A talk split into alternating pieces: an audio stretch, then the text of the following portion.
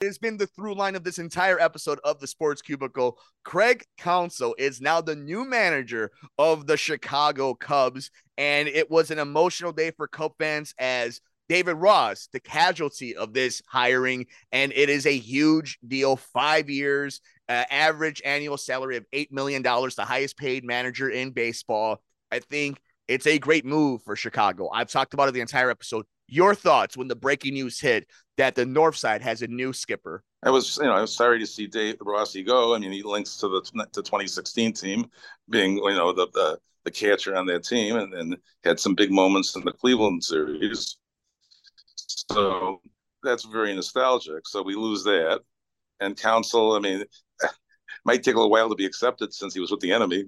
And in my mind, you pay this guy this much money. I, would rather pay Bellinger that money I mean, the players actually are the ones that that, that are the ones that matter, or Candelario, or, or you know, uh, people like that are going to make a bigger difference, in my opinion, than Counsell. And actually, I thought that there were a couple years where the Milwaukee team underperformed with him.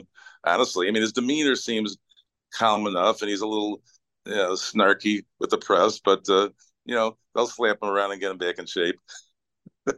So uh, there's a few things that I've I've kind of talked about when it comes to the the Counsell move. I think for one, if you're looking at what it means for a manager, right? If it's anywhere from four to seven games, I think the idea of David Ross being a good manager, but Craig Counsell being a top five manager might be the difference of the Cubs having a better last two weeks of September and getting into the playoffs. I think David Ross is going to be just fine. He's going to find a job in a booth. He's going to be a manager somewhere. David Ross has the world in his hands. It's just it's what he wants to do.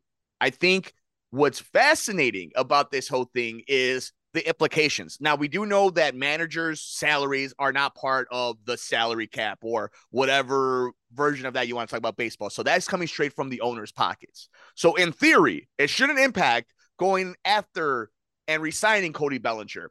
I think the Cubs, and I've mentioned this on this episode itself, I don't think the Cubs are going to sign people. I think the Cubs are going to acquire people.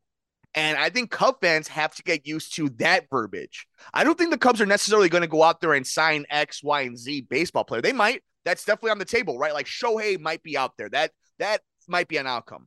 I think what's more likely is they're going to trade for Pete Alonso and for Juan Soto. So I'm under the impression that they're going to have a lot of salary on that roster again. It's just going to be acquired. Your thoughts, Marvelous. Are they going to sign or acquire mm. talent for this baseball team and their new manager? Well, if they sign, that's what I'm leaning towards. Because if they trade, what are they going to do? Tr- trade Pete Crow Armstrong, and you know, and and and their and their their prospects, because that's what the other teams are going to want. Obviously, I think and, that's and, what it is. I think, and yeah. and we'll go back to it. But my my theory is that it's going to be Ian Happ and or Christopher Morel. Uh huh. Okay, that's that's a possibility I, I, I would think that the teams might want the younger, uh, you know, prospects that the Cubs got the last time around in the in the Rizzo Bryant era, and uh, so far none of them have really shown to be outstanding in the limited exposure they've had. I mean, Crow Armstrong didn't get a hit in his in his September, but they were still, you know, in the playoff hunt. So it's hard to really say uh, and uh, you know the, the, they they do have a few some arms that they could could, send over too, and they have a they already uh, got rid of the, one first baseman and Young, and uh, they still have a, a, bunch of others like Mervis and and, such. So I thought they might go prospects, but I, I see your point. They could do that, but uh, um, I still think that that the way the things are working in baseball right now, uh, signing seems to be the way to go, and maybe they'll buck the trend, as you say. But I think that they're going to try to sign people. I think it's going to be a mixture of both. I think they're going to do the Frankenstein of it. I think they're going to acquire hitting and they're going to yeah. sign pitching because mm-hmm. pitching is just money, right? It's there's the chance of the Jacob DeGrom where you just lose your pitcher and somehow still make it to the World Series. But as long as you're not investing type of prospects, opposed to positional players where you're more likely to get back your return in investment.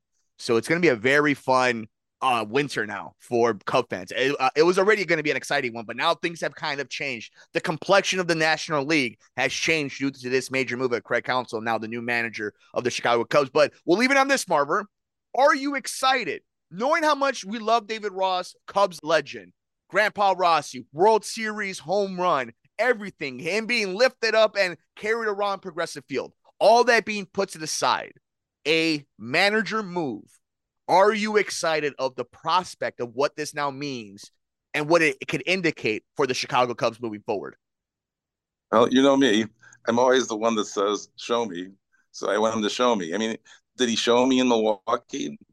I mean, they won the division. I mean, did he get the most out of the team? What did he do with those brilliant? I mean, he could have, he would, didn't, wouldn't have had a closer at the end of the season with the Cubs unless he went out there and did it himself. I mean, I, I may have thought that that the manager how, how much difference do they make a difference of 10 games 20 games i mean I, I, you know that that's that's what they're hoping for with this kind of move but uh, i'm i'm the kind of the wait and see attitude because i mean the, the you know the greatest managers have, have succeeded because of their players in my view so i think they have to have the players i mean if they have a bunch of players that don't perform the manager could stand on his head and it doesn't make any difference.